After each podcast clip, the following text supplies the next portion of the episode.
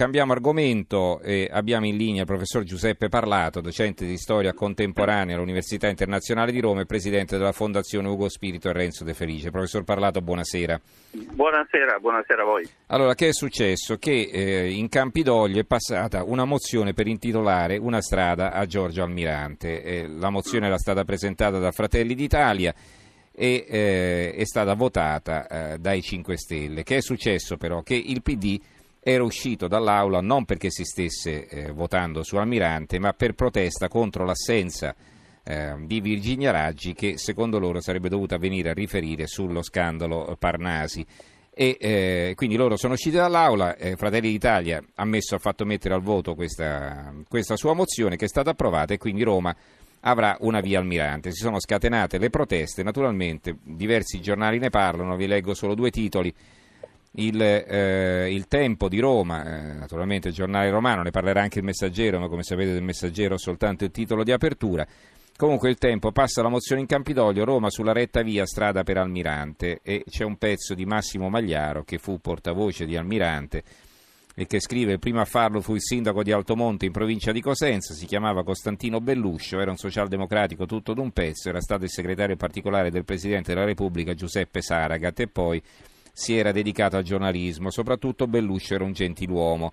Quando gli chiesi perché lui, antifascista doc, aveva intitolato una strada del suo comune ad Almirante, mi disse Almirante era una persona per bene e questo mi è bastato, e poi era una persona che ha insegnato ai suoi il rispetto per la libertà la democrazia e a tutti gli altri come si fa ad essere coerenti tutta la vita. Non basta?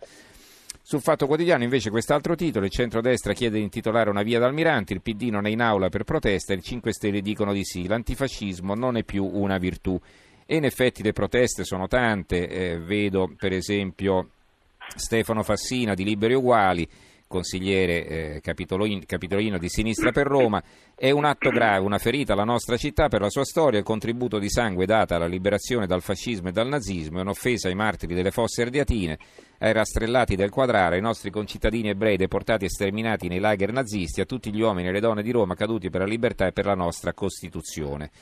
Allora, eh, professor Parlato, naturalmente ne parliamo da un punto di vista storico e non la voglio coinvolgere sì. nelle polemiche politiche. No, figuriamoci. Ecco. Certo. Ecco, e, e, intanto va bene, se ci, vogliamo, vogliamo, anche eh, così fare una valutazione di questo tipo. Dopo tanti anni si è tornati eh, finalmente a parlare delle fobi, si è, tornati, si è incominciato a parlare delle fobi che appunto per diversi decenni era stato un argomento tabù. Vedo che però ci sono sensibilità che ancora eh, sono molto forti, no? come abbiamo sentito anche dalle reazioni eh, della sinistra rispetto a questa decisione del Consiglio Comunale di Roma. Questa divisione, quindi questa spaccatura in Italia ancora è così forte, così vincolante? Ma sa, la, la, spaccatura dell'antifascismo eh, è una spaccatura che diciamo, periodicamente riemerge, soprattutto quando ci sono situazioni politiche eh, imprecise o comunque sospette al mondo antifascista. E quindi c'è un, una necessità di fare fronte e di creare il mito della, di riproporre il mito della resistenza, il mito dell'antifascismo. Il, il sospetto è che questa riproposizione non sia storica, sia strumentalmente politica perché nessuno oggi sta mettendo in dubbio né i fondamenti democratici dello Stato né i fondamenti diciamo, parlamentari.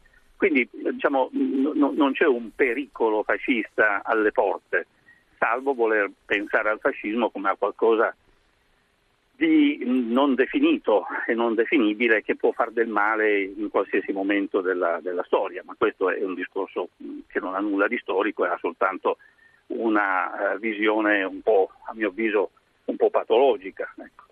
Nel caso specifico, bah, di Almirante, strade Almirante sono state, sono state dedicate in diverse parti d'Italia. Eh, il personaggio è un personaggio storico, è il personaggio che ha costituito una parte della forza, diciamo, della rappresentanza politica italiana, quella della destra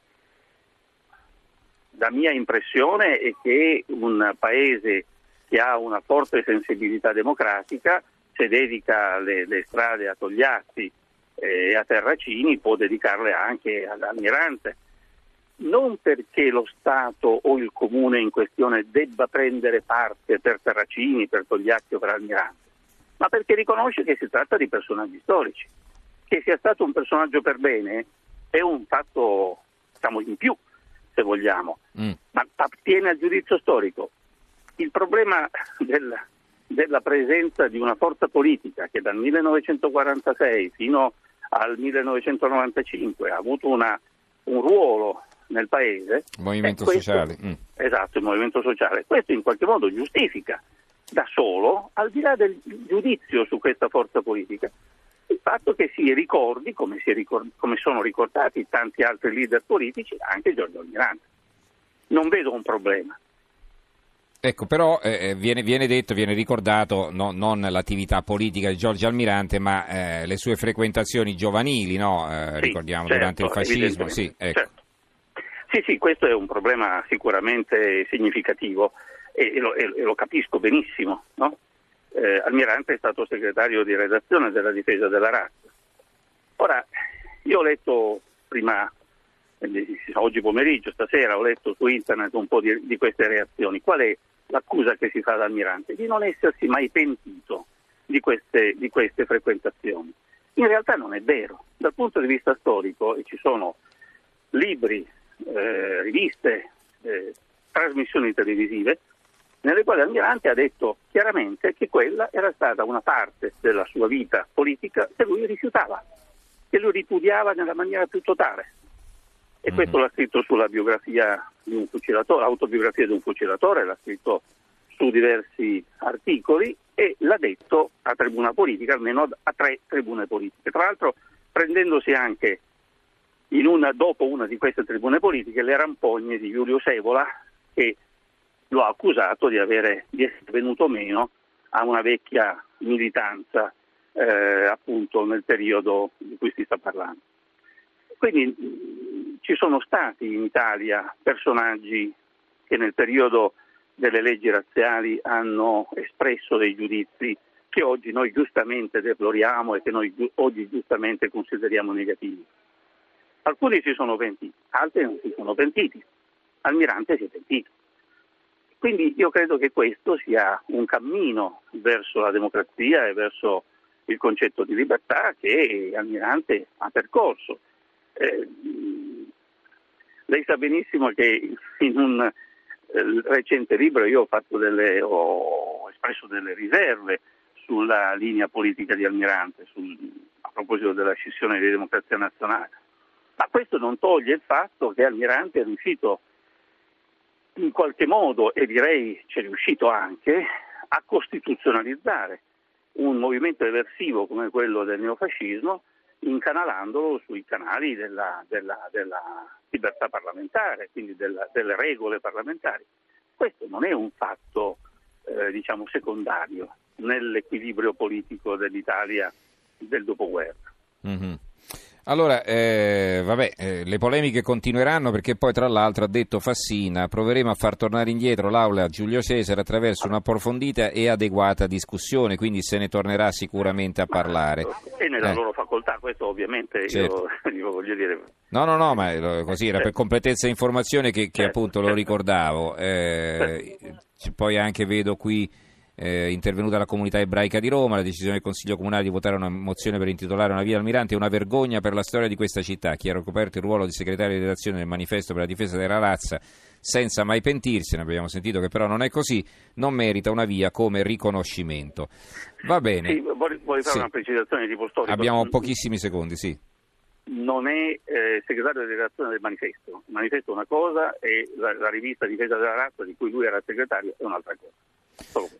Va bene, allora ringraziamo il professor Giuseppe Parlato che insegna storia contemporanea all'Università Internazionale di Roma e presidente della Fondazione Ugo Spirito e Renzo De Felice. Grazie professor Parlato, buonanotte. Arrivederci, buonanotte. Arrivederci, buonanotte. Allora, adesso daremo la linea, diamo la linea al giornale radio che sarà condotto da Monica Giunchiglia e, eh, e poi eh, vi leggo i titoli sulla pace fatta tra Italia e Francia, dopodiché eh, passeremo all'ultimo approfondimento della serata, poi vi leggerò i titoli sullo scandalo dello stadio, del futuro stadio della Roma, insomma, e poi piano piano ci avvieremo alla conclusione di questa puntata, tra poco.